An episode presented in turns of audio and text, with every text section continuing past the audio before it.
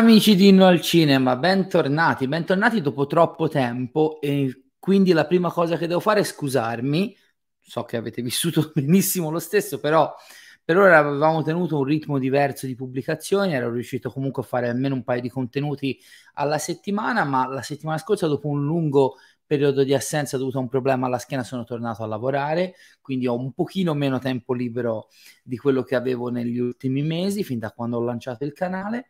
E ehm, quindi appunto è dal lunedì scorso che non ci vediamo, dall'approfondimento post Super Bowl relativo al trailer degli Anelli del Potere, un argomento che tra l'altro eh, resterà comunque principale nei mesi e nelle settimane a venire sul canale.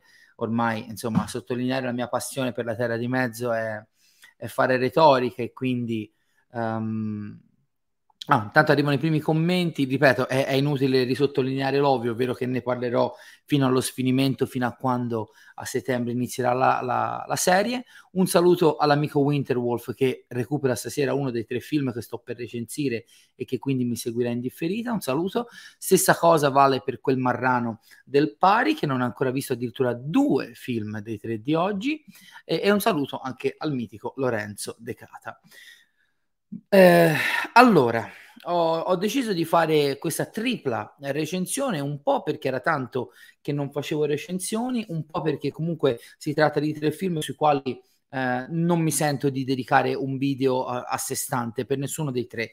Un po' perché eh, gli argomenti non sono poi così tanti e le analisi non andranno sicuramente in profondità come quella di Matrix, di Spider-Man, che eh, mi, mi conti- continuo a citare come video perché comunque sono tra quelli più visti di questo canale. A tal proposito, in, in, a inizio video sono arrugginito, vedete, devo, devo, devo, riprendere un attimo l'abitudine a parlare con la webcam. Dicevo a inizio live, volevo ricordarvi che a partire dalla settimana scorsa sul nostro canale è attiva la possibilità eh, di inviare delle super chat e dei super sticker, quindi domande ehm, con i quali, con grazie alle quali potete contribuire con qualche donazione al canale mio e di Leonardo e quindi darci una mano a continuare a crescere.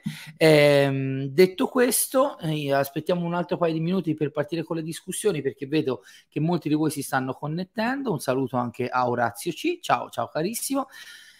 Intanto anticipo una cosa abbastanza importante almeno uno, in realtà due, ma soprattutto uno dei tre titoli che stiamo per trattare mi hanno visto uh, coinvolto, cioè mi hanno coinvolto in molte discussioni in privato sui social, anche con utenti che non sono necessariamente amici o persone che conosco in confidenza e sono molto curioso di vedere la vostra reazione oggi eh, in merito a, a, determinate posizioni che ho verso queste opere. Un saluto anche a Luca Schiassi. Eh, io direi di partire e quindi vado a recuperare il primo banner. Abbiamo parlato di tre film, fondamentalmente al di là di Uncharted, che è un film che non ho ancora visto e oggettivamente non mi interessa neanche così tanto né da recensire né come film da vedere, lo andrò a vedere con i miei due fratelli più piccoli. Ehm, che comunque sono cresciuti con i videogiochi, soprattutto Francesco, il più grande dei due. Eh, i, I tre titoli di cui parliamo oggi sono fondamentalmente le tre grandi uscite le prime tre grandi uscite, diciamo, eh, post crisi, post natalizia, scusatemi la ripetizione delle parole. Eh, il primo, soprattutto, diciamo che segna la prima importante uscita di film americano, al, di, al parte Nightmare Alley, che tra l'altro è stato sì un flop in tutto il mondo, ma in Italia, vista la situazione che tutti ormai ben conosciamo relativa alle sale e alla partecipazione del pubblico è andato abbastanza bene perché piano piano zitto zitto si avvicina a 2 milioni di incasso non era visto la lunghezza visto la tipologia di film eccetera eccetera non era assolutamente scontato ma escluso Scream il reboot Uh, a metà gennaio e Nightmare Alley, possiamo, e, e, ripeto, gennaio era già un periodo diverso da febbraio, fa ridere dirlo, ma di fatto è così. Assassino sul Nilo, e ho scritto subito spoiler, di Kenneth Branagh rappresenta probabilmente il primo eh, titolo di peso nazional popolare che esce e che arriva dagli Stati Uniti eh, dopo Scream appunto, cioè stavo per dire Matrix, ma in realtà anche Scream lo è, eh, bisogna anche constatare che Scream non è andato per niente bene al box office italiano. Comunque, siamo a metà febbraio quando è uscito Assassino sul Nilo, quindi già due giovedì fa, ed ha segnato comunque un, una svolta importante, ripeto, sempre nel contesto della situazione attuale, perché comunque è un film che, oh, attenzione, asterisco, questa è la prima super chat del canale Inno al Cinema, Vanni orgoglioso, ma soprattutto mi hai fatto molto molto felice. Ti ringrazio infinitamente, uno dei migliori canali YouTube Italia, ancora non lo so, ma ci stiamo lavorando, c'è sempre tanto tanto da imparare e grazie, grazie di cuore per questa prima donazione. Dicevo, mh, mm, stavo dicendo, attenzione, scusatemi, eh, poi riprendo il discorso.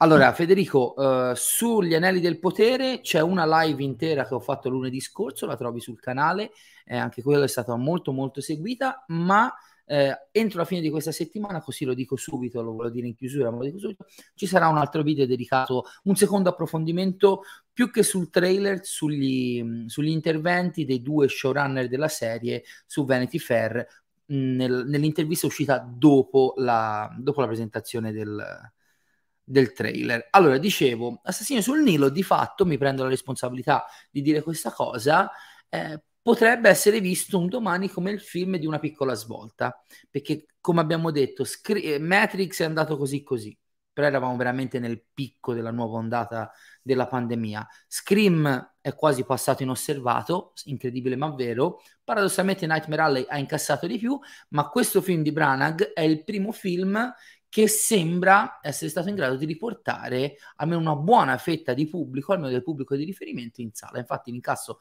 non vorrei dire una fesseria, ma ha già superato i 3 milioni di euro, comunque eh, più o meno siamo lì in due settimane di sfruttamento. Sono numeri che magari tre anni fa sarebbero stati il triplo a questo punto, perché ricordiamo che Assassino sull'Orient Express fu un grande, grandissimo successo presentato come controprogrammazione natalizia per un pubblico adulto Grazie asterisco, 3 milioni e mezzo solo in Italia.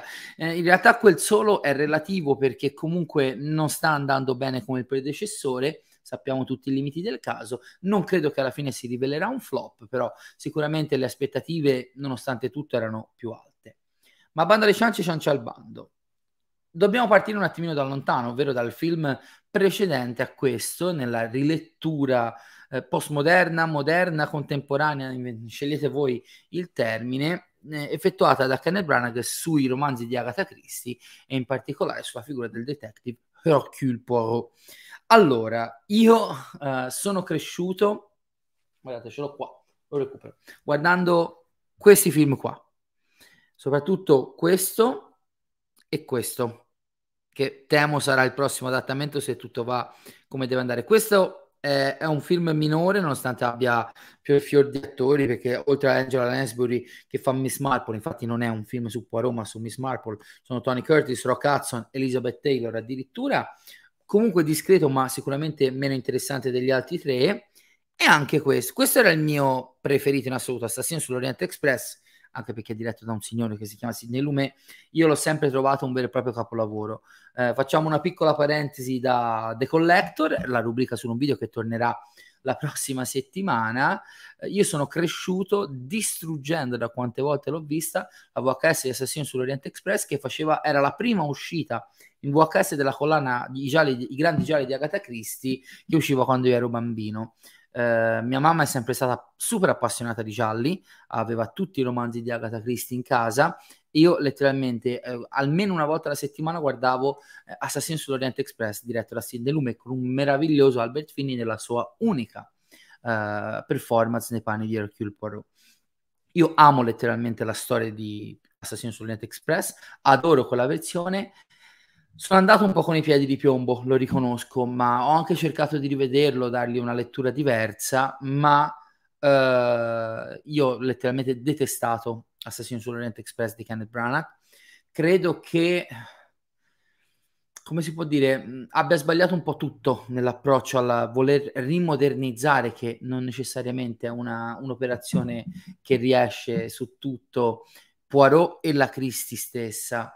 Uh, innanzitutto il Poirot di Branagh mi risultava più una sorta di incrocio tra uno Sherlock alla, di Benedict Cumberbatch e un eroe action to, alla, non voglio dire alla Ethan Hunt, ma almeno alla Jack Reacher, meno le botte, sì, per citare sempre un personaggio di Tom Cruise.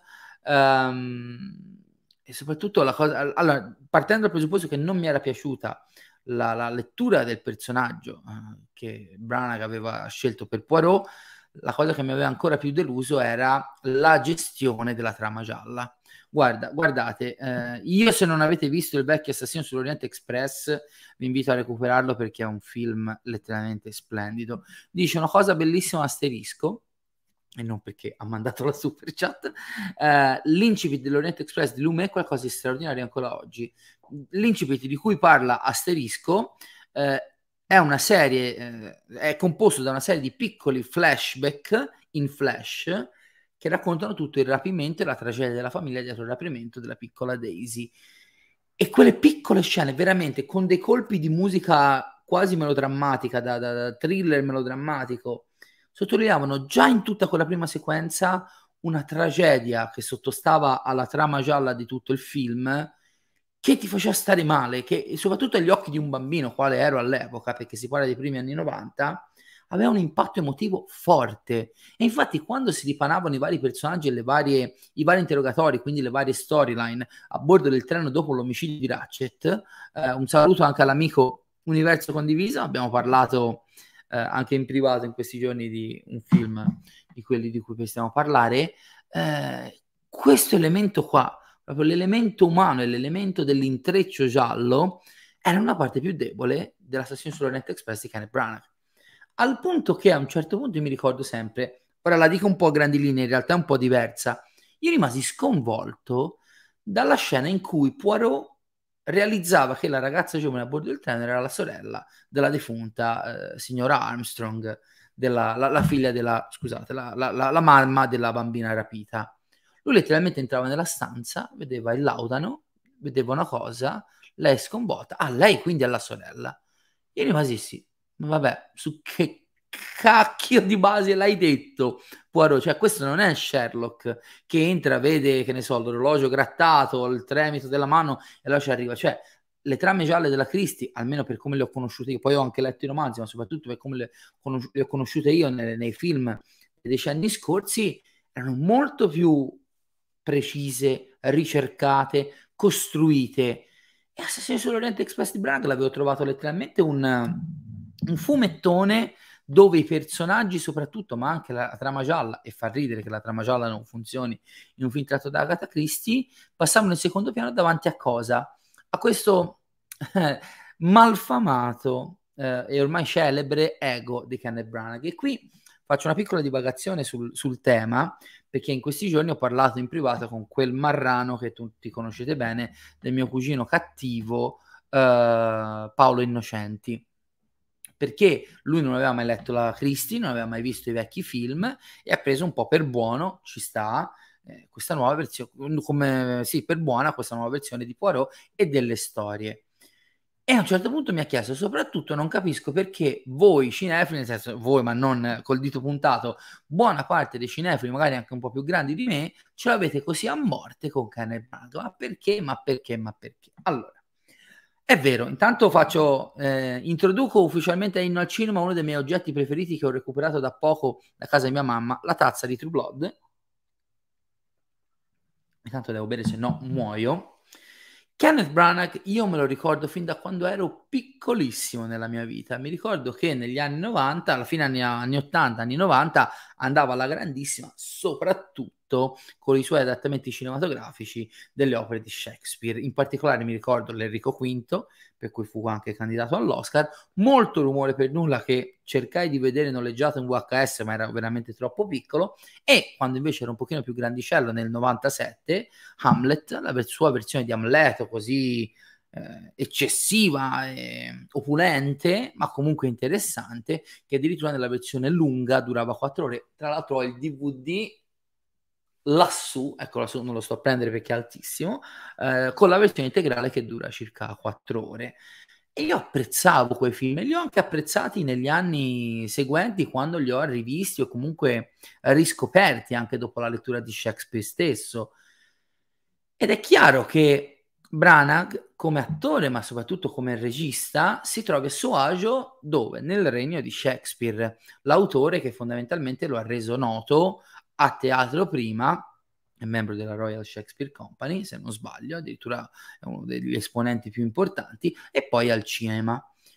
Fatto sta che anche nei suoi adattamenti shakespeariani eh, non si poteva non notare una certa appunto pomposità, un eccesso di, eh, di zelo e anche di melodramma nel modo in cui si recita, in cui si mette in scena la storia, eccetera, eccetera. Ecco, se questa cosa poteva andare bene per un qualcosa di profondamente teatrale come eh, gli adattamenti cinematografici, i suoi adattamenti cinematografici di Shakespeare, questo non vuol dire che lo stesso atteggiamento e lo stesso approccio narrativo possano funzionare per tutto quello che fai.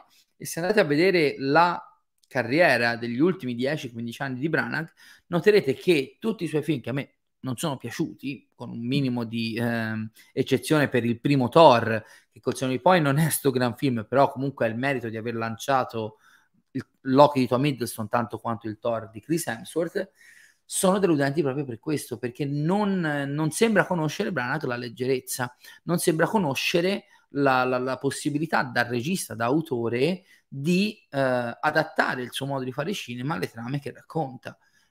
Ora non li ho più rivisti perché non è che ne, abbia, non, che ne avessi tanta voglia, però soprattutto il suo Cenerentola, ma anche il suo Artemis Fowl, non sono solo film tendenzialmente bruttarelli, ma ehm, cioè, colpiscono anche per la loro pesantezza, per questa sorta di autoreferenzialità continua che veramente non aiuta a, eh, avere, a, a, farti entrare in quelle che sono le trame. Credo che con i suoi adattamenti di Agatha Christie questa tendenza, e mi dicono in molti anche in Belfast, il film candidato all'Oscar che esce giovedì in Italia al cinema, quindi andiamo al cinema anche se per un film di Kenneth Branagh perché le sale vanno riempite, eh, trova il suo apice appunto in questi adattamenti, questa composità, questa eccessiva seriosità, che è diversa da se- serietà, trovano il loro apice nei due adattamenti appunto dei libri di, di Agatha Christie. Però se io proprio Assassino sull'Orient Express non lo avevo digerito, qualche punto in più a questo Assassino sul Nilo lo voglio riconoscere. Innanzitutto perché diamo a Cesare quel che è di Cesare, il film del, non mi ricordo di preciso l'anno, comunque degli anni 70, diretto da John Guillermin, che di certo non è Sid Lumet, ma era comunque un grande, grandissimo regista, è suo anche il remake prodotto da Dino De Laurentiis negli anni 70 di King Kong. Questo Assassino sul Nilo era sì un, un, gran bel film, un gran bel giallo di quegli anni, ma non era di certo all'altezza del capolavoro di Lumet eh, con Orient Express. Quindi da una parte eh, aveva un, un compito più facile, quindi non riportare al cinema un romanzo capolavoro che era già stato trasposto in un vero e proprio capolavoro, ma comunque riadattare una storia che aveva fatto parte di un buon film, ma che comunque appunto poco aveva a che fare con il lavoro di Lume. Quindi se vogliamo andare un attimino nel dettaglio, eh, scusate, leggo qualche commento prima perché sennò rimango troppo indietro, ne state scrivendo in tantissimi. Hai ragione, Lapo. Siete voi che siete indisciplinati e mi anticipate gli argomenti. Eh, sì, poi asterisco ricorda l'incasso, 17 milioni di euro sono tantissimi, però funzionò molto bene come, ripeto, programma- eh, controprogrammazione ai grandi film di Natale. Infatti mi sembra uscire inizio dicembre, rimase in sala fino a metà gennaio almeno, tanti cuori per quel maestro assoluto mai abbastanza ricordato di Sidney Lumet, bellissimo, umile iniezione di storia. Eh, ti ricordi? Pum, io mi ricordo che avevo paurissima io avevo tanta, tanta paura di quell'incipit di Assassino sull'Orient Express. Leonida 300 che saluto de- dice che gli è piaciuto di più Assassino sull'Orient Express, anche se questo non è malaccio, ma come atmosfera mi è piaciuto più il primo. Leonida, io ripeto, non so se hai visto i vecchi adattamenti cinematografici, nel qual caso ti, ti conviene, guarda, comprati a scatola chiusa Assassino sull'Orient Express, anche se credo che si trovi solo in DVD, perché non hai idea di quello che ti può, ti può aspettare. Un saluto al terzo occhio, eh, sono d'accordissimo su questo, asterisco. Ora, magari un supereroe Marvel no, però un uomo d'azione fin troppo contemporaneo, fin troppo moderno, sì, quello assolutamente sì, e dovremmo tutti sapere che il punto di forza di Poirot non è proprio questo. il senso di questo film per Assassino sull'Oriente Express è riassunto dalla scena del serpente, non c'è. E qui mi fermo perché appunto partiamo da questo serpente. Parto dalla cosa che più mi ha infastidito del film, prima di dire i punti su cui diciamo riesco a sorvolare, quindi che mi permettono di dire, seppur a denti stretti, che questo film è sicuramente leggermente migliore di Assassino sull'Orient Express. Cosa che più non ho, non ho sopportato di questo film è l'estetica. Questa estetica super plasticona, costantemente in CGI, che veramente non aiuta a entrare in una trama che già di per sé è abbastanza artificiosa. La nave, diciamo il vaporetto, chiamata insomma, la nave da crociera sul Nilo, eh, sulla quale si svolge la maggior parte, non l'interezza, ma la maggior parte della trama, è bellissima nel design eh, ed è anche abbastanza eh, esaltata nelle forme nella costruzione da, dalla regia di Branagh, che ci si sofferma spesso anche con inquadrature molto acrobatiche, diciamo. Uh, però tutto il resto è veramente un disastro. Cioè, se non ci sono movimenti di macchina da secondare i movimenti della nave, si capisce in un attimo che quello è un set, la nave stessa costruita in un, set, in un uh, capannone probabilmente eh, contornata da, da green screen. Non c'è un'inquadratura in cui l'Egitto di questo film non risulti veramente eh, degno al massimo nella resa estetica e nella, nel realismo di una demo di un videogioco della PlayStation 3. È veramente un Egitto che non si percepisce mai in quanto tale, in quanto luogo esotico, in quanto luogo pericoloso, perché comunque si parla di un mystery e quindi questo senso di pericolo si dovrebbe percepire ed ecco che qui entra il discorso questo pericolo Branagh decide di fartelo percepire con due jump scare tanto inutili quanto un po' assurdi, ovvero un, un serpente totalmente in CGI che eh, si lancia verso la macchina da presa in un'inquadratura e un coccodrillo che salta fuori dalle, dalle acque del Nilo per afferrare cos'era un fenicottero, qualche tipo di volatile che sta su, sul, sul fiume. E veramente io sono rimasto abbastanza a bocca aperta quando ho visto, quando ho visto la resa che Branagh aveva scelto per il film e non mi piace, non mi, non mi piace, non ha, non, di certo non mi ha aiutato ad entrare ed empatizzare con una storia che è gestita letteralmente malissimo. La trama gialla di questo film, se il barbatrucco di Assassino sull'Oriente Express era tanto impossibile da capire quanto anche eh, lineare nel suo essere fondamentalmente. Chi è l'assassino? Tutti quelli presenti sulla scena. Ok, non ci puoi arrivare, però ha una sua logica. Le dinamiche dietro all'omicidio di questa, di questa trama di Assassino sul Nilo sono molto, molto macchinose. Eppure erano state rese benissimo, in maniera molto naturale, molto semplice, molto essenziale nel film del 78, che come qualcuno mi ha suggerito, di Guillermin. Qua diventa tutta una gran casciarona i personaggi, allora innanzitutto parliamo dai personaggi, i personaggi sono tutti eccessivi e sopra le righe come un buon film di Kenneth Branagh pretende. Quindi passiamo da una Annette Benning che sembra più arrabbiata quando il figlio decide di fidanzarsi col personaggio di Tisha Wright che eh, quando muore il figlio stesso, sembra, cioè, è talmente disperata che sembra le abbiano rubato la borsetta con 5 euro dentro piuttosto che gli abbiano ucciso il figlio eh, i due assassini fanno di tutto per far capire che sono gli assassini, in particolar modo il buon Army Hammer che fra insistenze su film su contratti e un modo di recitare costantemente sopra le righe non fa niente per farti eh, apprezzare il suo personaggio. Eh, al centro di tutto c'è questa Calgadò bellissima che comunque è appunto ha poco da fare visto che poi risulta essere la vittima e il Poirot appunto di Kenneth Branagh e qui non voglio andare troppo lungo, mi sono preso degli appunti. Al di là della trama gialla che veramente non funziona e non coinvolge soprattutto, cioè a me non me ne frega niente in questo film di quello che succede. Vi faccio un altro esempio. Uh, a un certo punto Book, il famoso uh, amico di Poirot che andrà a finire morto male, gli sparano, uno dei due assassini spara mentre sta per confessare qualcosa di importantissimo a Poirot Uh, nel film, diciamo, questa, questo passaggio nel film di Guillermin vedeva coinvolto non un personaggio maschile, ma un personaggio femminile interpretato, tra l'altro da Angela Lansbury. Nel momento in cui gli, gli sparano per impedirle di dare la sua testimonianza, porca miseria, uno rimaneva sconvolto da quell'evenienza ed era fatto anche in una maniera talmente carnale, talmente immediata, talmente violenta, che era uno shock per lo spettatore. Tutto quello che succede in questo film rappresenta tutto tranne uno shock. Addirittura si arriva al punto che il barbatrucco dietro l'omicidio e dietro la possibilità che uno dei due assassini sia l'assassino, anche se tutto sembra dire il contrario, viene svelato. È chiaro, io sapevo la trama, però ci ho fatto caso dal dettaglio del fazzoletto che praticamente l'assassino ha già in mano quando riceve lo sparo, il finto sparo nella gamba. E ripeto, anche l'occhio vuole la sua parte e mettere in scena queste dinamiche in maniera adeguata, eh, insomma, sarebbe giusto pretenderlo da un giallo del genere.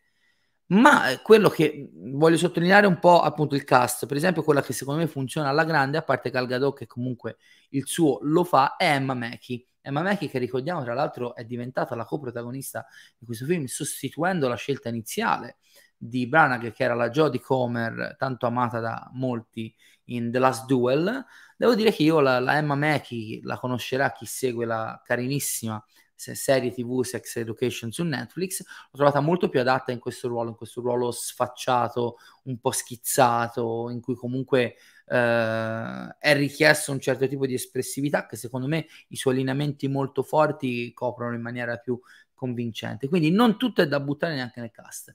Se c'è una cosa che io proprio in questo film non ho sopportato è il Poirot di Branagh e non tanto perché lo interpreta Branagh, ma perché è palese che a Branagh della trama gialla interessi poco e nulla che la utilizzi sia qui che in Oriente Express come un canovaccio intorno al quale fa muovere questo Poirot sul quale cerca di applicare un discorso tematico che non arriva mai a essere un discorso vero e proprio. Nel primo film si capiva che Poirot aveva un trauma nel passato e lo si capiva solo da una cosa, dal fatto che ogni 20 secondi guardava la fotografia della sua amata, probabilmente appunto poi come confermato questo film perduta e nient'altro.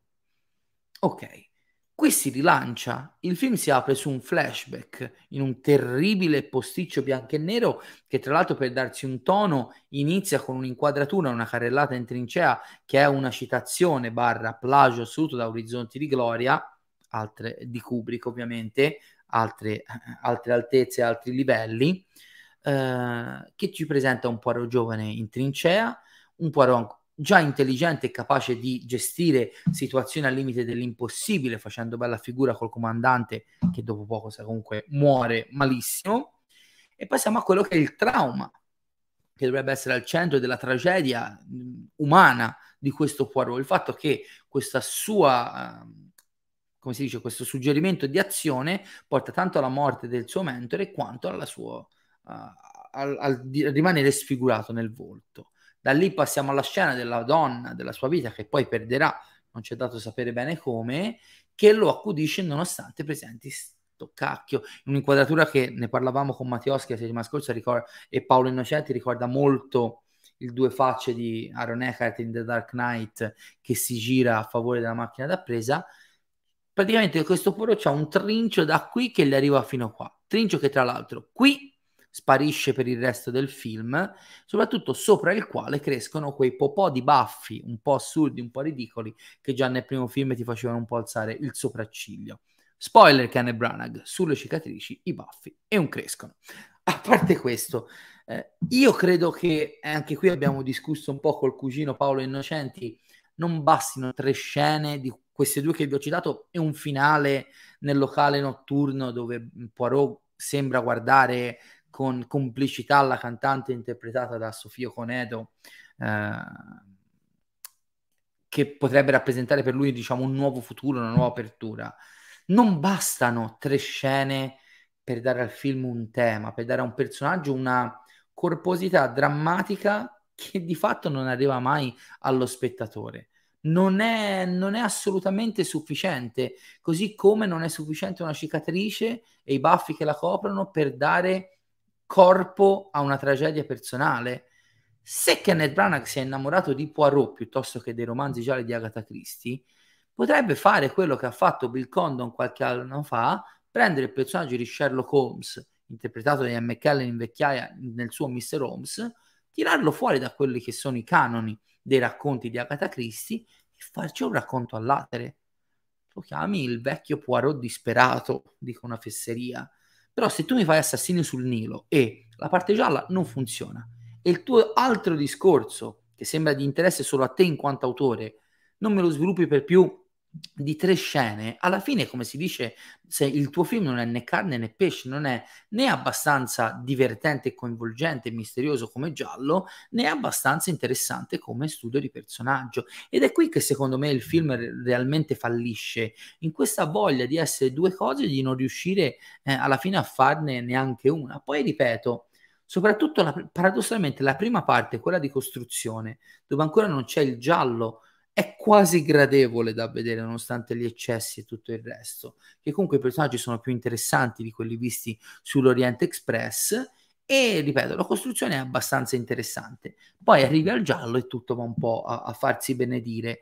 Quindi, ripeto, io non so se questo film avrà, per andare un po' in conclusione, potrei parlare di altre cose, ma per esempio vorrei sottolineare la buonissima colonna sonora di Patrick Doyle, Sodale di Kenneth Branagh, che comunque firma, come spesso accade, una composizione molto interessante che aiuta un po' a riguadagnare in atmosfera il film.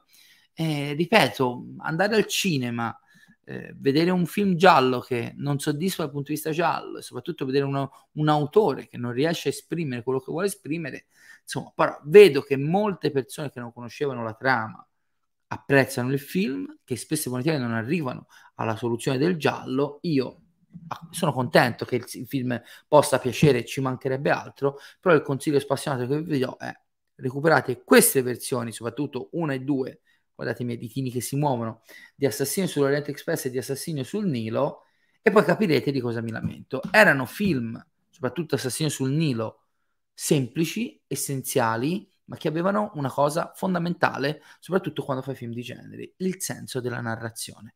Perché quando si racconta un giallo, si racconta un giallo. Se si fa uno studio di personaggio, si fa uno studio di personaggio. E anche a questo giro, il grande problema relativo al cinema, alle opere di eh, Kenneth Branagh sembra essere il suo ego che non sa mai tenere a bada. Quindi meglio di Assassino sull'Oriente Express, ma sicuramente non non benissimo, bene, ma benino, ma non benissimo.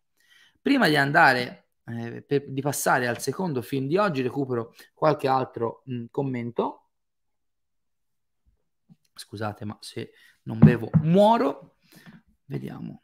Ero arrivato qua. Anche per me, Brana, che è un personaggio dell'infanzia. Eh beh, sì, sì, sì, sì.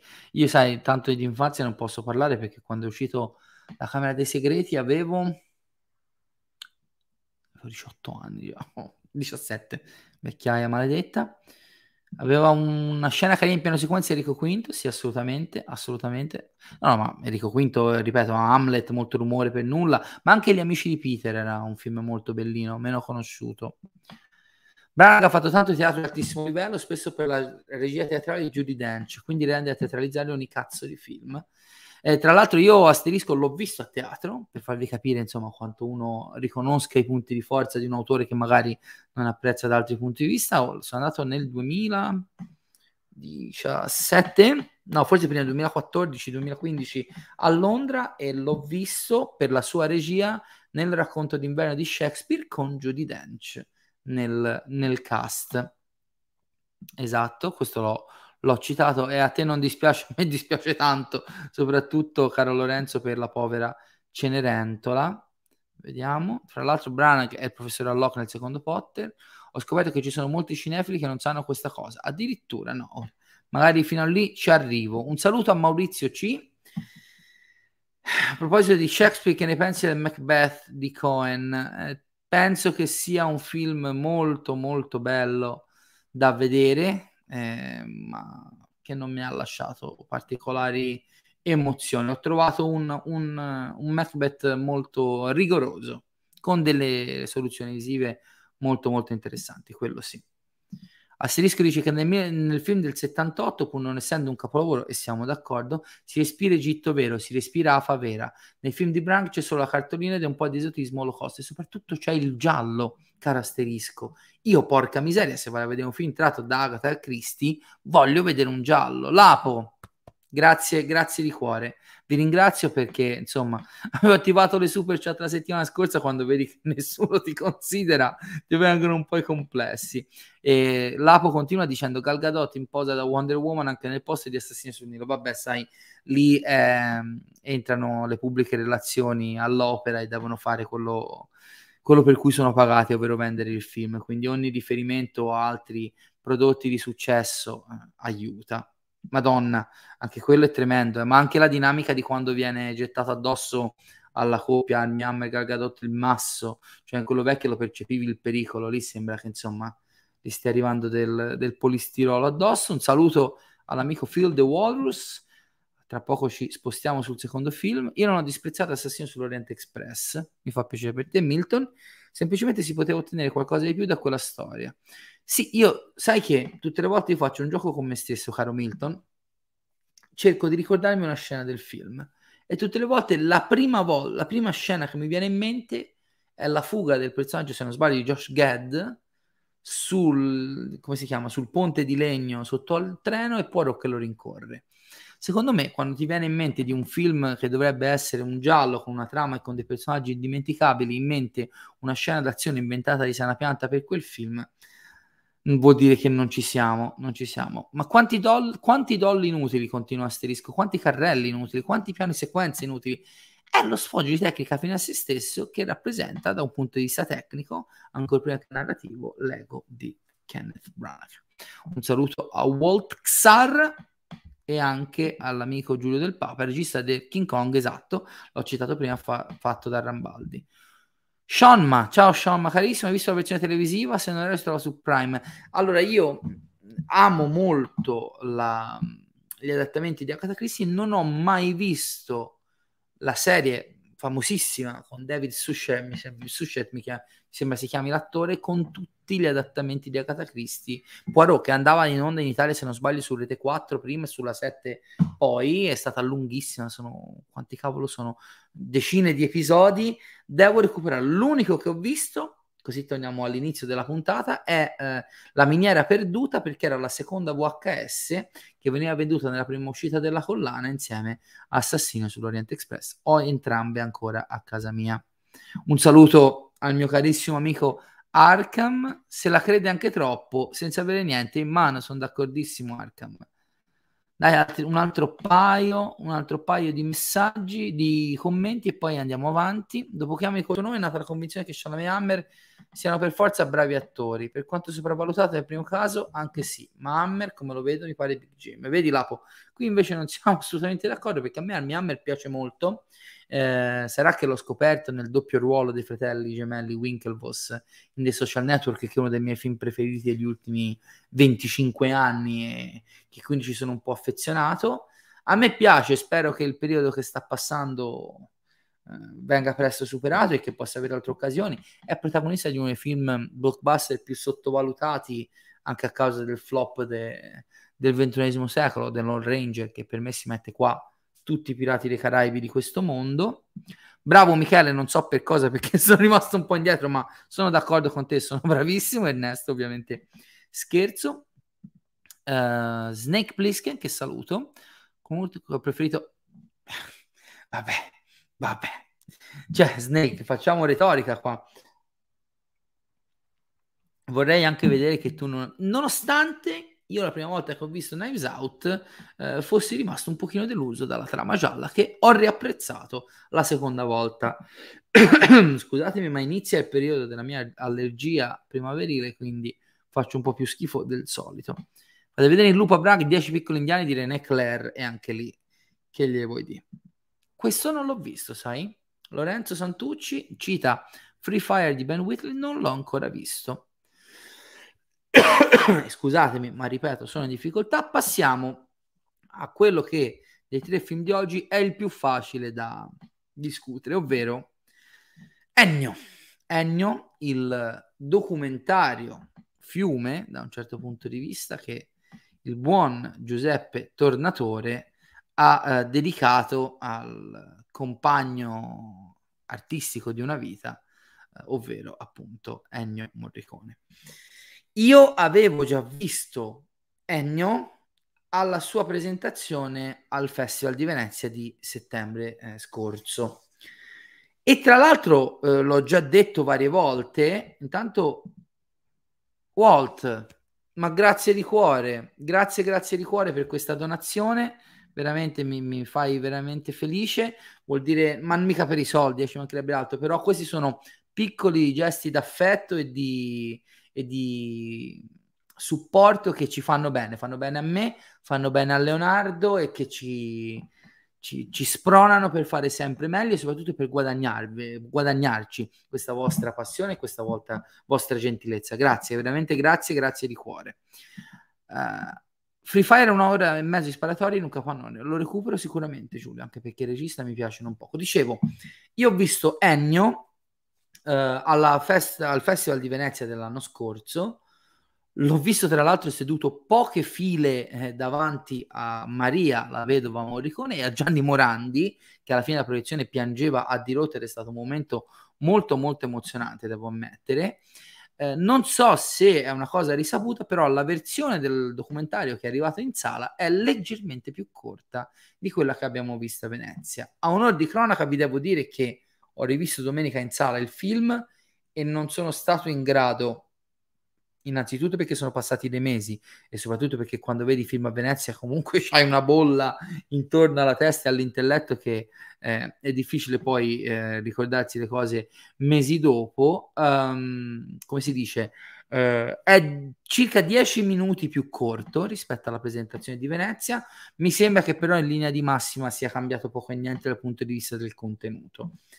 C'è da dire veramente poco di questo film, però ci tenevo a farlo perché eh, cito un mio amico giornalista che eh, non ha visto il film a Venezia, ma l'ha visto in una presentazione stampa e ha scritto questa frase che io condivido assolutamente. E non è un bel documentario in quanto documentario, cioè dal punto di vista espressivo, non è un bel documentario. Non è un film, un'opera che cerca un punto di vista forte, eh, autoriale, ma anche da un punto di vista di messa in scena, di tipologia di interviste, di interventi. Non è un Michael Moore, non è un Wiseman, un Frederick Wiseman. È il film tributo che un regista dedica appunto a un artista col quale ha condiviso buona parte, se non l'interezza, della sua carriera, un artista che, diciamo, una volta per tutte ha cambiato la musica contemporanea e ha cambiato la musica per cinema e ha cambiato la storia del cinema perché questo ha fatto Ennio Morricone. E nonostante Ennio non sia un documentario che cerchi un punto di vista particolare, un, una narrazione con, un pun- con una presa di posizione da parte dell'autore forte e che quindi da un certo punto di vista rappresenti quello che chiamiamo appunto videotributo più che documentario o durava 2 ore e 45 a Venezia e a Venezia 2 ore e 45 percepite sono 7 perché sei al terzo, quarto, quinto film del, della giornata per 12 giorni o oh, io avrei guardato 10 ore di Ennio. Avrei guardato 10 ore di questa celebrazione di un genio assoluto. E stessa cosa ho provato la settimana do, domenica scorsa quando sono andato a vederlo in sala eh, l'ho visto con due miei amici, eh, addirittura dei, dei, punti. Allora, io credo che il punto di forza di questo documentario, oltre alla grandezza di Morricone, sia che, uno, l'aver capito appunto che quando parli di una leggenda non c'è bisogno di abbellimenti, vai dritto al punto e ne racconti la storia. E quando quella storia raccoglie fior fior di ricordi, una sorta di memoria collettiva che ci unisce tutti, almeno noi appassionati di cinema, il gioco e soprattutto la magia sono fatti. Oh, porca miseria, io mi sono ritrovato a piangere o comunque ad avere le lacrime agli occhi per quando viene raccontato uh, l'aneddoto fantastico sull'arrangiamento di In ginocchio da te di Gianni Morandi. Eppure lo conosco, ma non sono un appassionato di Gianni Morandi come potrebbe esserlo la mia mamma che ci è cresciuta. Eppure in quelle piccole storie di quotidianità che sembrano tanto vicine quanto lontane, si trova la grandezza della leggenda e anche l'umiltà e anche l'insicurezza, perché un altro grande punto di vista del documentario è che ne esce fuori una figura, quella di Morricone, tanto geniale quanto insicura delle sue creazioni e soprattutto insicura di come eh, viene accolto dagli altri. È molto interessante riflettere su come la sua carriera nel cinema venga vista dai suoi contemporanei, dal suo maestro e dai suoi coallievi del conservatorio come una sorta di vergogna, almeno inizialmente. È altrettanto commovente vedere come... Ah, ti voglio bene Paolo Innocenti, ci vediamo alle 17 tanto. Come appunto questo diciamo mondo della musica accademica si sia dovuto ricredere e inginocchiare di fronte al genio assoluto di Morricone. È un documentario che salta da un aneddoto all'altro, facendo una cronostoria della sua vita, ma appunto il bello della vita di Morricone che grazie alla sua musica e ai film che ne sono stati arricchiti, è un po' come vivere la storia di tutti noi, anche quelli come me che negli anni 60 e 70, quando, quando Morricone si è affermato come genio assoluto della musica to cure e della musica da cinema in generale, cioè tutti noi abbiamo nel nostro DNA cinefilo la trilogia del dollaro di Morricone, Indagine su un cittadino al di sopra di ogni sospetto, I gialli dell'inizio della carriera di Dario Argento. E dopo vi devo dire una cosa su Dario Argento, e questa ve la dico alla fine. Um, è stato veramente guardare Ennio è stato come avere il privilegio di spiare dietro le quinte della creazione del nostro immaginario collettivo cinefilo, almeno quello relativo alla seconda metà del XX secolo e all'inizio del XXI. È un film tanto semplice quanto potente, tanto essenziale quanto commovente. Ci sono tantissimi, tantissimi momenti, aneddoti che non possono non commuoverti o strapparti un sorriso. Eh, fino ad arrivare appunto all'Oscar vinto per The Eightful Eight, alla collaborazione con Tarantino, è un grande documentario, Ennio. Non sarà un grande film, un grande documentario da un punto di vista espressivo, ma come esperienza di visione io la consiglio a tutti, veramente. È, mm, lo andrei a rivedere stasera da quanto è coinvolgente. Quando un documentario, pur nella sua semplicità, è così coinvolgente, vuol dire che c'è qualcosa di magico a, al centro della sua, della sua essenza. Quindi l- mi fa anche tanto, tanto piacere vedere che, attenzione, il mio amico Dario Albano che dice che il momento musicale non è questo, eh, non è questo Dario Albano, eh, è più bello Dario. Il momento musicale più emozionante del film è stato quando hanno sovrapposto i tre temi musicali di Mission. Sì, è bellissimo quel, quel momento anche perché appunto ci sovrappongono le esibizioni, principalmente un paio di esibizioni, ma principalmente quella a Piazza San Marco a Venezia. E, e poi lì c'è il, contro, c'è il, c'è il contrattare la cosa, ovvero quando per quel po' di capolavoro di colonna sonora, non ha vinto eh, l'Oscar, tra l'altro, che gli è stato rubato da una colonna sonora parzialmente non originale.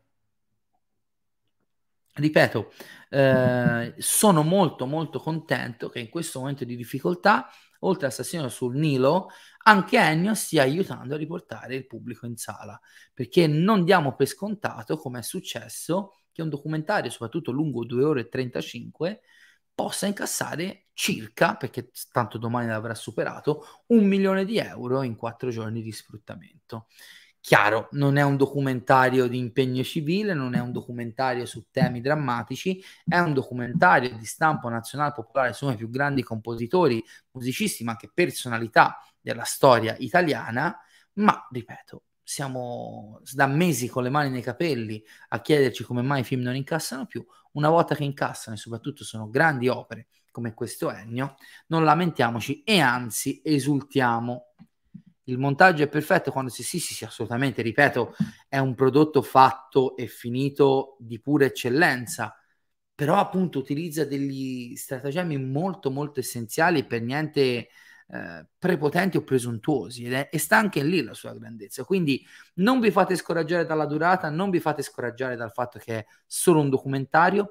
Qualcuno mormora che Tornatore abbia girato più di nove ore, abbia montato più di nove ore di materiale in una versione iniziale. Speriamo che magari non in un video, ma in tv si possa vedere una versione più lunga, perché nonostante ci siano tanti, tantissimi film, aneddoti, canzoni, esperienze ehm, coperti dalla narrazione del documentario, si ha appunto questa sensazione di aver solo scalfito la superficie di una leggenda ancora, eh, ancora più grande. Quindi viva Ennio, viva Tornatore, viva i documentari che incassano al cinema e eh, speriamo che nelle prossime settimane continui a raggiungere eh, sempre più spettatori possibili, il buon Ennio.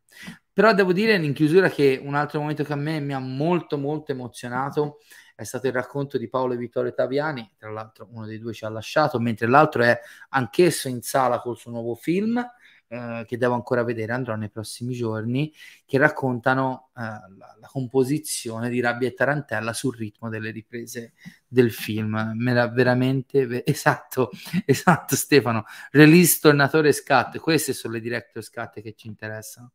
Mica, mica altre cose. Grande, grande Stefano, mi fa molto piacere. Non è escluso che ci, ci, voglia tornare a vederlo in sala perché la mia ragazza non è potuta venire domenica e mi auguro che esatto, lo diceva anche il mio amico Dario, grande, grandissimo lavoro di montaggio, assolutamente. Spero di poterlo tornare a vedere nei prossimi giorni, anche se ci sono altre uscite in arrivo molto molto interessanti. E ora mi perdonerete il francesismo, amici, so cazzi, perché allora vediamo se ci sono qualche altro uh, se ci sono altri commenti prima di partire verso questa sorta di Arachiri che mi sono autoimposto. No, non ce ne sono. Allora, respirone, bevo pure, guardate, eh. True Blood. Madonna ragazzi, ricordiamoci che siamo su Inno al Cinema, le molte storie del cinema, non si parla di cinema, ma com'era bella la prima stagione di True Blood. Peccato che le altre non sono state all'altezza, però la prima stagione mi aveva letteralmente fatto impazzire tanti tanti anni fa. Arriviamo alla nota dolente, forse per me la più interessante della giornata, però sto coso qua, sto coso qua, un po' da ridere. E infatti si vola, si vola universo condiviso. Ripeto, è un film questo nuovo, non aprite quella porta, Texas Chainsaw Massacre, diretto da David Blue, Blue Garzia, nome fantastico tra l'altro, è prodotto è scritto almeno nel soggetto da Fede Alvarez. Alvarez, che è Alvarez? Alvarez è cosa? Alva- Alvarez Vitalez. Eh, Alvarez. Eh, allora, punto fermo. Io adoro il Non aprite quella porta di Tob Hooper, ovviamente, da grande amante dell'horror, è un film con cui ho avuto una sorta di storia di cinema, perché la prima volta che l'ho visto ero probabilmente troppo giovane, un po' come mi è successo con L'esorcista o con altri grandi capolavori dell'horror come Rosemary's Baby. Quando l'ho visto ero troppo piccolo, la prima volta non mi fece un grande effetto. Lo trovai vecchio, lo trovai povero, lo trovai abbastanza sui generis e non mi sconvolse. L'avevo visto in uno scrauso di VD da edicola. Poi qualche più di dieci anni dopo e si parla veramente di anni recenti, tipo 4-5 anni fa, mi ritrovo a comprarne una versione in Blu-ray Steelbook in Inghilterra, ricordo benissimo che era estate, che era caldissimo, ero da solo in casa, detto, oh, me lo fai rivedere, perché insomma, che tutti dicono che sia un capolavoro e che a me non abbia detto niente, no, non mi va, non, mi, non, non lo accetto. E mi ricordo di aver visto da solo in casa a tarda sera quel film e di essere rimasto sconvolto, di aver sentito addosso lo sporco, il malessere, l'imbarazzo proprio fisico di quella storia, di quella violenza, tanto essenziali quanto triviali letteralmente. Si fa retorica, no? Come dico spesso, a parlare di grandi capolavori come Non aprite quella porta, eh, andando a cercarne gli ovvi motivi di grandezza. Dopotutto eh, ha, ha inventato quantomeno fatto rinascere un genere, quello dello slasher, che da lì in avanti sarebbe stato codificato sulle regole che appunto Hooper ha, ha imposto. E adoro anche il secondo capitolo diretto da Tobu, perché non c'entra una beneamata ceppa con il primo, ma che nel suo modo molto sbilenco era un sequel molto molto interessante. Meno amo il terzo e il quarto capitolo di quella che possiamo chiamare saga originale, sono in realtà molto affezionato al re- remake, reboot di inizio anni 2000 di Marcus Nispel, perché comunque l'ho visto nella mia adolescenza e quando sei adolescente un orrorino fatto bene fa sempre piacere vederlo, e ancora di più forse del prequel che rilanciava in maniera abbastanza importante sulla cattiveria e sul gore, più sulla cattiveria e sull'eccesso che sul gore, perché non erano così splatter, però insomma al di là di un casting che lasciava un po' a desiderare sulla credibilità che Jessica Bill, tutta così perfettissima, potesse essere una ragazza degli anni 70, non ci crede nessuno, sinceramente magari abbiamo un pregiudizio sbagliato noi. Mentre il, quei due tentativi di reboot post eh, esperienza Nispel, che è Michael Bay, chiamiamola così, le ho trovate a dir poco imbarazzanti. So che mh, siamo tutti più d'accordo sul t- su Non aprite quella porta 3D, che veramente io l'ho visto una volta sola, ma mi ricordo, me lo ricordo come un film terribile. Mentre quello successivo, che se non sbaglio si chiamava appunto Leatherface, di Bustillo e Mori, due registi che tra l'altro mi piacciono in altri ambiti, sì, aveva quell'approccio all'Halloween di Rob Zombie con uh, il piccolo Leatherface, un pochino più di realismo e di gritti, di natura gritti, un pochino più sporca e cattiva, ma veramente anche quello l'ho visto una volta sola in sala e non mi è mai venuta voglia di rivederlo. E quando io non ho voglia di rivedere un film vuol dire che insomma si sono impegnati a non farmela venire quella voglia perché sono uno di quelli che esatto, esatto, Field the Walrus. Eh sì, praticamente sì praticamente sì. Il secondo film di Uber, ovviamente. Sì, sì, Fabrizio, eh, sottolineo la parola che Fabrizio ha usato, non è la mia. Quindi ripeto, una saga. Allora, perché io, anche sui social, per chi mi segue, ho preso una posizione un po' diversa da quella che sembra essere quella collettiva su questo nuovo capitolo della saga. Innanzitutto perché la delusione che posso anche comprendere sembra arrivare un po' così dal nulla, come dire porca miseria, e non aprite quella porta, deve essere bello per forza. Io ripeto, degli ultimi sei film usciti della serie, almeno quattro fanno schifo, letteralmente, o comunque lasciano parecchio a desiderare, e spesso e volentieri anche gli altri due che io salvo, cioè il Nispel e il prequel, fanno schifo a molti, eh, quindi insomma questo attacco frontale a questo film l'ho trovato da una parte un po' come dire, ma nel senso, che, che vi aspettavate? Top Hooper solo perché hanno dichiarato che questo film avrebbe tenuto conto solo del primo capitolo storico della saga e non dei sequel? Mi sembrava un po' poco, così come mi sembra che come ogni tanto accade ultimamente negli ultimi anni si sia deciso letteralmente fatto anche l'effetto sonoro, di spengere, non voglio dire il cervello perché non voglio offendere nessuno, però la volontà di cercare di capire cosa questo film cerchi di fare. E qui metto i puntini sulle i perché è fondamentale. Io non penso che il Non aprite quella porta distribuito su Netflix venerdì scorso sia un bel film ci mancherebbe altro. Sarei veramente un provocatore della peggior specie. Non è un bel film. Cioè, un bel film è Halloween Kills, a parte che la gente ha criticato anche quello. Bel film è Halloween Kills o altri film anche appartenenti a franchise storici prodotti da Hollywood come intrattenimento di massa degli ultimi anni. Però, secondo me, c'è stata la volontà collettiva, cioè sembra che questo film, mi sto inventando anche un attimo la forma con cui dire qual è mia, il mio pensiero, a me sembra che spesso e volentieri ci sia tanta facilità nell'accettare un film medio deludente, ma che per motivi anche di etichetta tutti devono apprezzare. Vi faccio un esempio, quella palla di Eternals. E che però in maniera ancora più facile, in maniera anche un po' più cacciarona, perché stroncare è più divertente di, di promuovere un po' così anche alla cieca, di attaccare senza se e senza ma un prodotto che innanzitutto.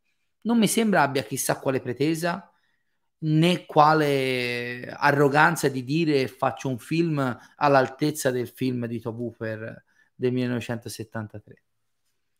Innanzitutto, ma che soprattutto prende, sì, delle decisioni sgambe, ma mi sembra che a un certo punto le prenda anche in maniera abbastanza coscienziosa. Io non amo Fede Alva- Alvarez, o meglio, mi sono molto divertito e mi diverto sempre a rivedere Man in the Dark, Don't Breathe, chiamatelo il primo perché il secondo proprio no. Uh, che trovo un thriller molto, per quanto stupidissimo impro- e improbabile, molto divertente, ben congegnato e ben diretto e recitato, soprattutto da Steven Lang. Ma non ho mai sopportato, ecco per esempio, tutti amano il suo remake della casa, a me fa schifo, per esempio, a ciascuno il suo. Mi sembrava che fosse diventato un po' il nuovo cocco del, degli appassionati horror, della comunità degli appassionati horror. Ora tutto ad un tratto è diventato un imbecille. È vero, non firma la regia, ma il soggetto è suo. Quindi quella storia che per tutti è stupida e rispettosa di, di Hooper e di Leatherface, di Faccia di Cuoio, eh, l'ha scritta lui. E ripeto, perché parlo di sospensione della voglia di riflettere su un film? Perché a me mi sembra che tante cose che vengono criticate in questo film siano nel film perché sono volute da un Leatherface che è tutto tranne che il Leatherface che conosciamo, anche perché il Leatherface che conosciamo probabilmente ha 80 anni e di certo non ce la dovrebbe fare a sollevare con la sega elettrica la, le persone che inciccia, come si dice dalle mie parti. Uh, l'ambientazione non mi sembra a parte la scena post credits che voglia rimandare a Hooper. Soprattutto i protagonisti e la comunità, vogliamo chiamarla comunità, non lo so, uso comunità, qualcuno mi corregga se il termine è sbagliato a cui appartengono, mi sembrano tutto tranne che delle persone verso le quali ti vogliono far provare empatia.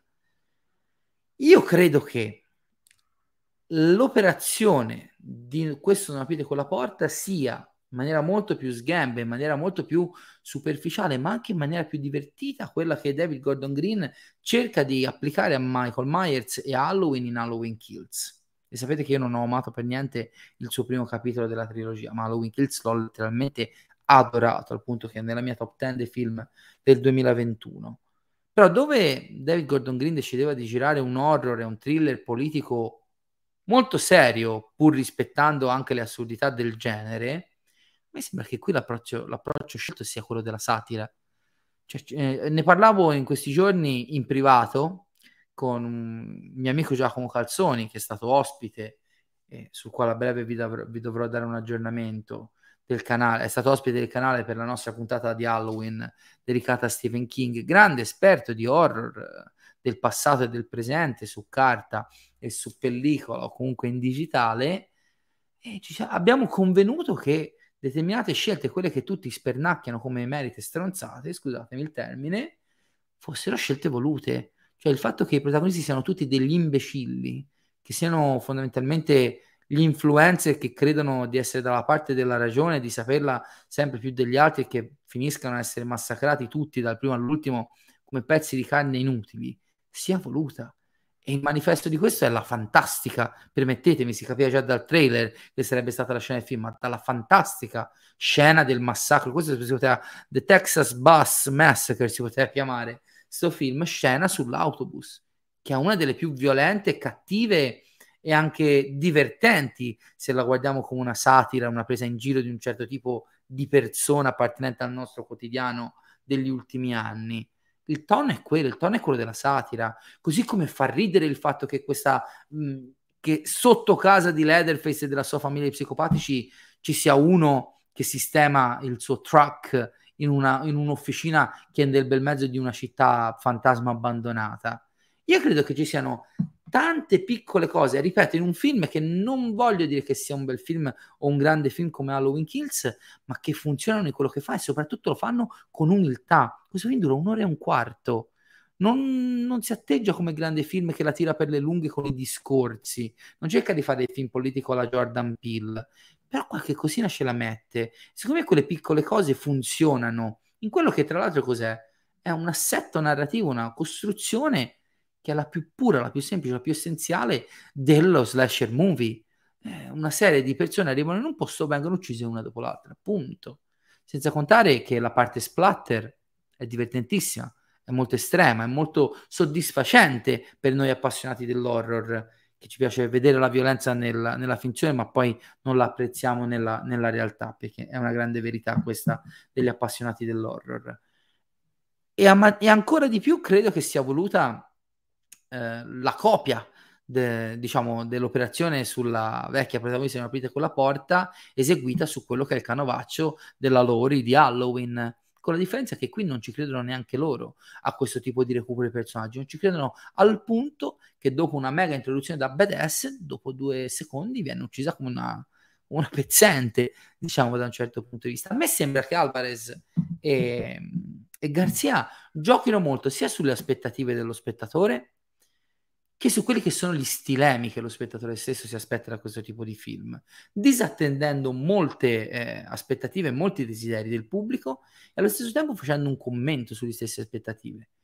E secondo me non è un dubbio. Eh. Ogni tanto io vedo fare pippe mentali alle persone sul niente e poi non si nota l'ovvio.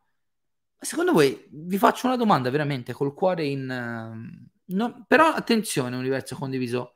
Parodia è una pallottola spuntata. Io credo che questa sia una satira, che è diverso. Una satira che però non vuol far sorridere lo spettatore, ma farlo riflettere. Vuole riflettere su quelli... Scream è una satira. Scream non dovrebbe fare paura, perché fa ridere. Cioè Scream stesso, Wes Craven stesso, con la sua saga hanno sempre riso dell'horror, eppure sono diventati classici anche del genere che criticano e parodizzano con tutte le sue regole e tutti i suoi stilemi.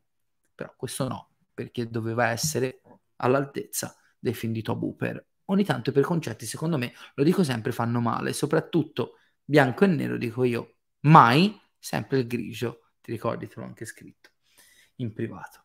Eh, io credo che non sia un caso che lo scontro finale fra Leatherface e le due sorelle si svolga in un cinema che cade a pezzi. Io credo che nella sua semplicità quell'immagine abbia un senso compiuto e serve a sottolineare quello che il film fa dall'inizio alla fine, ovvero decostruire, iron- ironizzandoci sopra un genere che delle sue regole tanto ferree quanto ormai eh, super abusate ha, ha, fatto ormai una sorta di, di, di semi-parodia, quello sì. Non mi sembra un caso e paradossalmente il fatto che il film, per colpa della pandemia o per qualsiasi altro motivo, piuttosto che uscire al cinema sia uscito su Netflix, abbia addirittura aggiunto valore a questa scelta. E io ripeto, perché lo voglio ridire e rimettere i puntini sulle i, io non dico che sia un bel film, eh. io ho visto ta- spalare talmente tanta merda su questo film in questi giorni che ogni tanto mi chiedo co- se veramente siamo ancora al punto in cui i film che meritano un secondo pensiero, che piacciono o meno, vengono subito liquidati in un modo super positivo, super negativo e via. E poi quando magari un film che sembra semplicemente stupido e che magari con due minuti in più di, di riflessione potrebbero, non dico risultare migliori, più belli, più interessanti, ma quantomeno trovare una loro chiave di lettura, giusto o sbagliata che sia, io non ho visto un ragionamento fatto su questo film, ho visto solo lo spernacchiamento, la presa in giro. A me sembrano eccessivi, ragazzi. Lo devo dire in maniera molto molto sincera. Li trovo anche questo che ha suonato, non so se avete sentito sotto la mia finestra, mi ha spaventato. Credo che da un certo punto di vista scagliarsi contro un film del genere, un sequel fuori tempo massimo di 50 anni, sia un, un ti piace vincere facile. E dall'altra credo che ci sia stata talmente tanta rabbia, talmente tanto aggressività verso un tipo di film che, ripeto, l'horror, come si dice sempre, è bello perché quando funziona fa paura, quando non funziona fa ridere e secondo me eh, ci sono fior fior di cult horror che le persone si divertono a vedere proprio perché lo guardano insieme agli amici ubriachi e si fanno una bella risata. Ecco, secondo me Non aprite con la porta rientra in questa seconda categoria.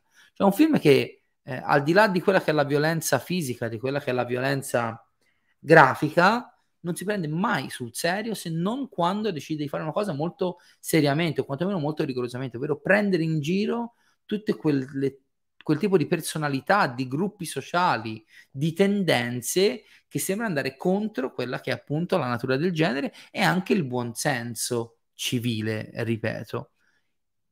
Non sto qui a fare troppo il, l'avvocato di questo film perché, ripeto, sono altri film per cui mi piace fare le crociate, ci mancherebbe altro, però una lezione io credo che la dovremmo tutti imparare, ovvero che probabilmente sta uscendo troppa roba, siamo troppo affamati di visioni e spesso e volentieri dei titoli che magari con un paio di minuti di discussione in più potrebbero trovare quantomeno anche nella mediocrità qualche punto di interesse vengono semplicemente cestinati in base alle aspettative.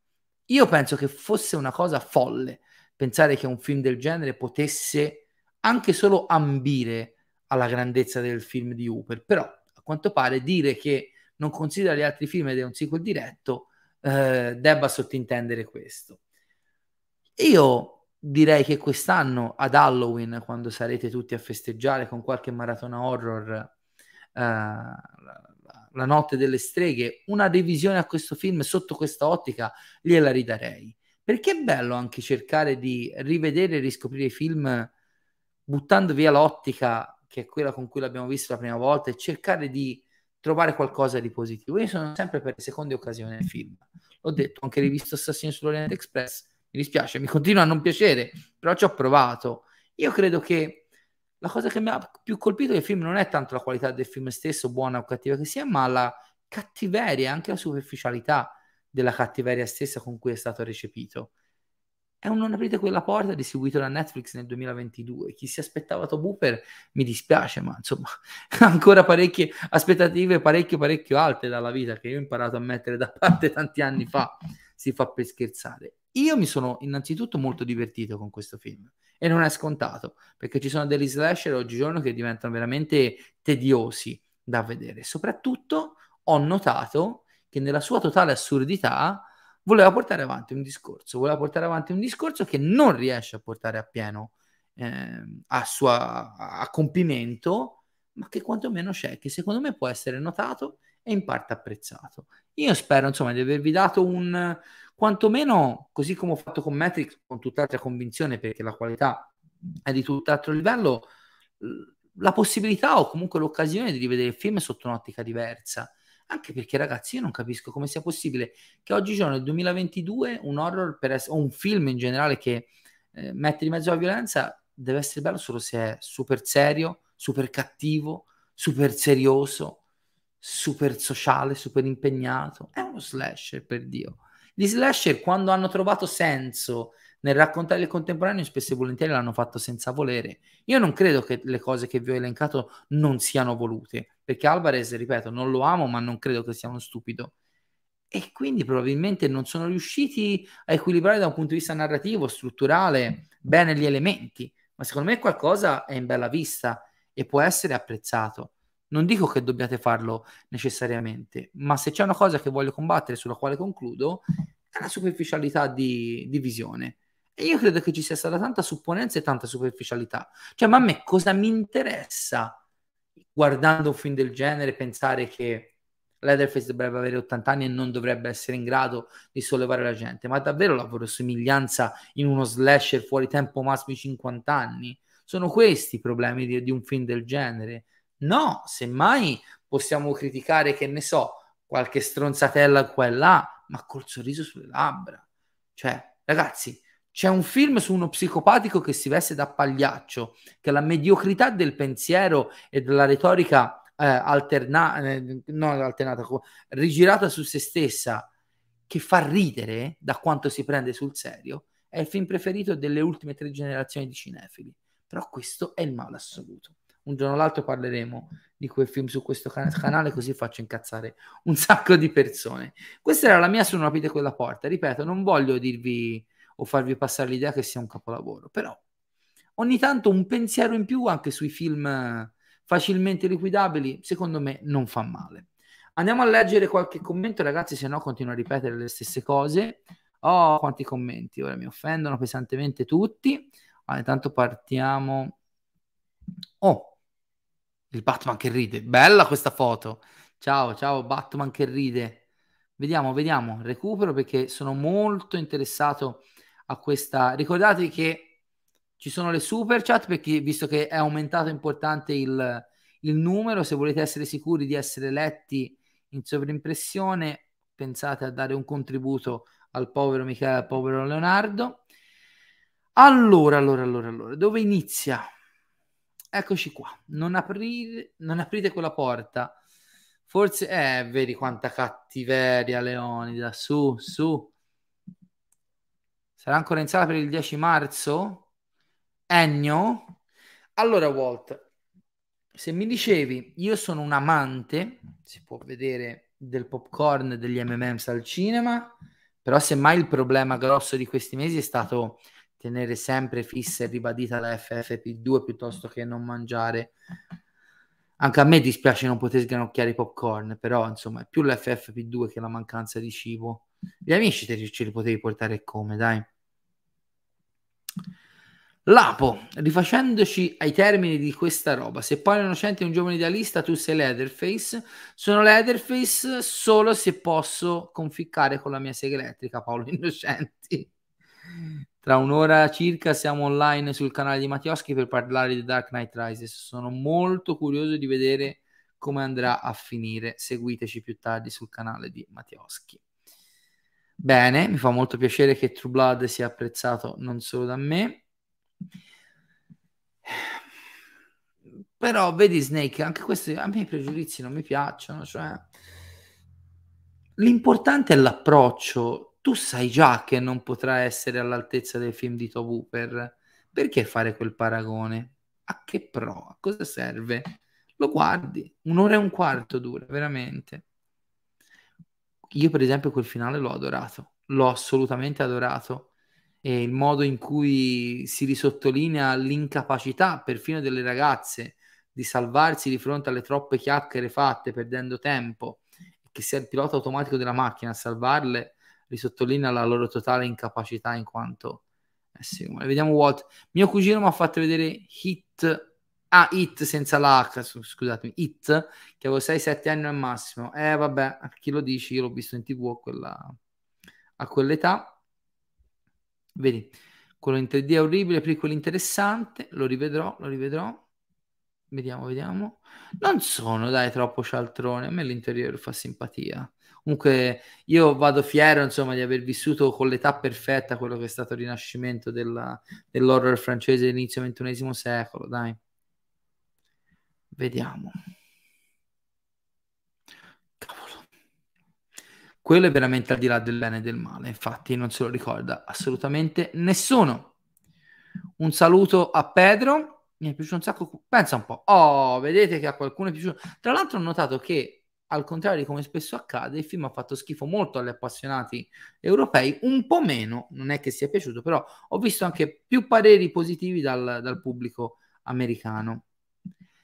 Su questo proprio Giulio no, non, non andiamo d'accordo ci sono delle live su Quarta Parete, credo, su il canale di Paolo Innocenti, eh, ne, nelle quali ne parlo e ti invito a recuperare quelle discussioni perché per me è un film incredibile. Fede Alvarez come Alexandra Già, un mestierante che ha discrete doti ma che non becca mezza sceneggiatura. Però Alvarez non ha mai fatto un film fantastico come alta tensione. Dario, mio amico Dario, a me ha intrattenuto il film, non mi aspettavo niente di più di quello eh, che abbiamo già detto. Ah, me, già detto meglio da Hooper. Però sono più che convinto che film slash come questi abbiamo bisogno. Ah, ok, che ci sia più bisogno di film sporchi. Quello sono d'accordo, perché ogni tanto vai a vedere gli slash e manco c'è il sangue. Assolutamente. Vediamo Lapo cosa dice. C'è un po' la tendenza a indignarsi sonoramente per delusioni che non si capisce da dove nascono. Un po' come Venom 2, che tra l'altro io ho trovato abbastanza divertente, sicuramente migliore del primo. Sembra non si sappia più prendere con leggerezza le boiate. Esatto, che si pretende di farsi intelligenti sparando sulla Croce Rossa. Eh, guarda, hai riassunto perfettamente il concetto dietro alla mia posizione. Il problema è che ciò che accade solo con quelle più attaccabili. Acc- ciò, questo accade solo con quelle più attaccabili. Quando si ignora altra roba fuori da grazia di Dio è molto più grave degli intenti. Sottotitolo Joker. Un film talmente scemo che fa tenerezza. Scemo sì, ma non stupido, perché scemo e stupido sono due cose diverse. Matrix 4 è simile per tematiche, ma resta nettamente migliore, anche Scream 5, anche perché universo condiviso, una cosa è sicura, David Blue Garcia non ha né l'esperienza né il talento di Lana Wachowski. Io li alzo le mani, eh, ripeto. Vedi, però meno male che Pedro è molto d'accordo, solo che io effettivamente lo ritengo un bel film. Bene, mi fa piacere. Ho trovato anche coraggioso in certe scene ti può rendere in quel modo un protagonista di colore di questi tempi. Ok, un saluto a Cinetalk Italia. È interessante il mio punto di vista, meno male, ma io non sono riuscito a apprezzare questa pellicola se non per la sua notevole componente splatter. Però almeno la componente splatter eh, ti, ha, ti, ha, ti, ha, soddisfatto. Uh, non hai idea, Fabrizio, è stata una delle revisioni più dolorose della mia vita. La cosa che più mi ha infastidito è il fatto che il personaggio di Leatherface sia stato troppo ridefinito. Lui è da sempre un decer- decerebrato, non capace di intendere e di volere. Qua invece è astuto. Astuto. Ammazza la gente. Non mi sembra faccia chissà cosa di straordinario. Sicuramente è più scemo del Poirot di Branagh. Siamo sicuri? Mm. Per alcune persone, continua Giulio, certe opere sono santificate solo perché lo fa il loro influencer di riferimento. Vabbè, Vabbè un po' di leggerezza, sono d'accordo. Vabbè, vabbè, Fabrizio, filmone nel senso che è un film l'ho visto al cinema che avevo 16 anni erano i tempi gloriosi degli anni zero quando d'estate i, i, cinema iniziavano a stare aperti ma non c'erano grandi uscite allora partivano i recuperoni degli orrorini quelli che io e i miei amici Filippo e Marco soprattutto chiamiamo gli orrorini estivi che ora non ci sono più tanto ma che all'epoca veramente rappresentavano l'80% della programmazione estiva priva di blockbuster ricordiamoci che fino al 2000 d'estate al cinema non ci si andava in Italia chiudevano da giugno a settembre. E ricordo di essere andato a vedere questo film dicendo, bah, horror francese, bah, andiamo a vedere. Poi iniziava con i ricchi e poveri, sarà perché ti amo. Ho detto, ma questa è una tragedia. E invece, insomma, è un film, è uno slasher godibilissimo per quanto stupido, ovviamente, non mi prendere necessariamente di parola. Certo che è demente, ma per quello è fantastico. Snake continua, non sono proprio un purista di capisaldi, ho apprezzato i due Halloween di Rob Zombie, non ho apprezzato neanche io il remake di Evil Dead, quindi insomma. Bella gara, bella gara, sono terribili tutti e due. Sono terribili tutti e due, forse l'unica cosa che salva un pochino in corner quello di venerdì 13 è il giochino iniziale con il finto gruppo protagonista che in realtà muore, soprattutto la scena di sesso che... Oh, mai dare per scontato una bella scena di sesso nei film, soprattutto nei film commerciali hollywoodiani. L'ultimo film che ho visto la seconda volta in sala è stato America Latina. Potevo accontentarmi della prima visione, che lì mi era piaciuto. Là poi mi sono fermato alla prima, già non mi era piaciuto perché farsi del male non è sempre la più giusta delle idee. Ragazzi, un'ora e 22 di live direi che può bastare. Vi do delle piccole comunicazioni. Stiamo cercando, innanzitutto, come al solito, sottolineo che Leonardo, per motivi di impegno, di orari, spesso e volentieri non è più in live con me, ma continua in maniera assidua a lavorare al canale, ai suoi contenuti. Seguite il nostro canale Instagram perché tutti i giorni programma e pubblica eh, frame, approfondimenti, dietro le quinte, foto, cavoli, trap, svrap, di tutto e di più. Stanno avendo in particolar modo molto successo i nostri reel, i dietro le quinte eh, come quello dell'easter egg del robottino di Jedi Fallen Order in Boba Fett, l'omaggio a Monica Vitti, la mia reaction stupidissima e del tutto inutile da, al trailer di The Rings of Power alle 3 di notte, avevo sonnissimo, infatti non è stata la migliore delle reaction di questo decennio.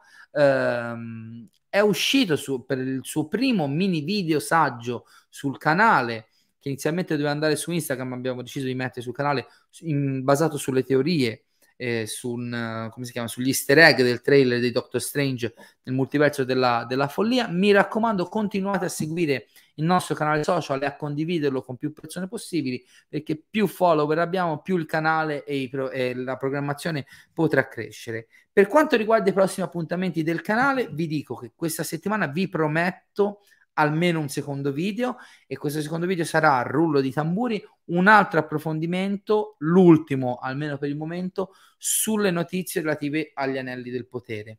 Non tanto sul trailer, come ho detto prima, ma eh, andremo a rivedere i poster e cercheremo di dare un nome a tutti i personaggi perché più o meno sono venuti fuori tutti, eh, diciamo, i collegamenti tra i nomi e le personalità delle mani senza volto. E soprattutto eh, sarà interessante un attimino tornare sulle affermazioni dei due showrunner rilasciate a Vanity Fair prima e dopo la, la pubblicazione online e in tv col Super Bowl del trailer. Sono venuti fuori alcuni dettagli molto molto interessanti e quindi un'ultima occhiata prima di metterlo da parte in attesa di prossimi sviluppi nei prossimi mesi ce la facciamo insieme. Grazie, grazie mille Snake dei, dei complimenti. Um, la prossima settimana dovremmo aver già fissato due impegni. Un watch together, anche se questo va confermato, perché uno dei due ospiti ha dato ok, l'altro siamo in attesa. Un watch together che eh, avevo già promesso per chi segue il canale fin dall'inizio e che ahimè cade a fagiolo perché sarebbe comunque, si terrebbe comunque in onore del regista del film in questione, mancato da pochissimo, chissà, sa chi vuol capire, capisca. Il sicurissimo secondo appuntamento della prossima settimana sarà una video recensione di Occhiali Neri, il nuovo film di Dario Argento che esce giovedì in tutte le sale d'Italia o comunque in numerose sale italiane in mia compagnia eh, e lo farò in compagnia di Giacomo Calzoni, già ospite del canale che tornerà perché tornerà Giacomo Calzoni? Uno, perché come ho detto è un grande esperto di horror to cure, Due, perché è stato talmente pazzo di andare a vedere il film La sua anteprima romana partendo da Perugia e questo la dice lunga sulla sua passione per Dario Argento. E tre, perché oltre alla passione è una delle persone più esperte e appassionate appunto del cinema, del nostro, del nostrano maestro del terrore. Anche perché vi dico, anche lì è facile farsi le risate, prendere in giro la seconda parte della carriera di Dario Argento. Molto meno facile invece è soffermarsi quei 5 minuti in più eh, che richiede un argomento che non sia un argomento da meme per guardare oltre il velo della leggerezza e capire che anche quando non funziona Dario Argento può avere delle, eh, diciamo, dei punti di vista interessanti e delle letture interessanti che, alle quali si può applicare lo sguardo dello spettatore. Io ho avuto la fortuna qualche anno fa, prima della pandemia, di assistere a una lezione pubblica di Giacomo sul cinema di Dario Argento. Non vedo l'ora di fare quella che sarà la recensione di Occhiali Neri una volta che l'avrò visto al cinema, ma anche un piccolo excursus che coprirà tutta la carriera di Dario Argento. Spero che la cosa vi interessi, quindi se la prossima settimana volete partecipare in live, correte a vedere Occhiali Neri questo fine settimana al cinema. Io vi ringrazio perché anche oggi siete stati tanti, siete stati tantissimi. Continuate a seguire il canale, a condividere i contenuti, continuate a portare iscritti e vi ringrazio per le prime super chat del canale che sono arrivate oggi. Grazie veramente, grazie mille di cuore, ci date veramente una grande spinta. Sto iniziando a lavorare su nuovi format eh, più o meno fissi del canale che vadano anche a rimpolpare un po' quella che era la natura iniziale del canale, ovvero quella delle storie di cinema, ma per ora non vi anticipo niente perché è tutto in fase embrionale. Voglio portarvi nuovi Watch Together, nuovi talk show inno al cinema, eh, nuovi contenuti. Voglio continuare a parlare di Star Wars, del dobbiamo arrivare a parlare dell'MCU perché a breve inizieranno a uscire nuovi contenuti al cinema in tv e io voglio mettermi in pari con tutti gli anni di contenuti che ho, che ho saltato. Ne vedremo delle belle nei prossimi mesi. Spero che continuerete a seguirci. Io vi mando veramente un grosso, grosso abbraccione. Che la pensiate come me, che la, non la pensiate come me. Va, be- va bene lo stesso. L'importante è amare il cinema come ci piace a noi. Un saluto a tutti e ci vediamo nei prossimi giorni. Per le informazioni sulla prossima live, canale Instagram. E a presto, ragazzi. Un abbraccione. For Frodo. The purpose of civilization is to be able to empathize with other people. Beyond the clouds and the stars. Show me the money! Show me the money! I want the truth! You can't handle the truth!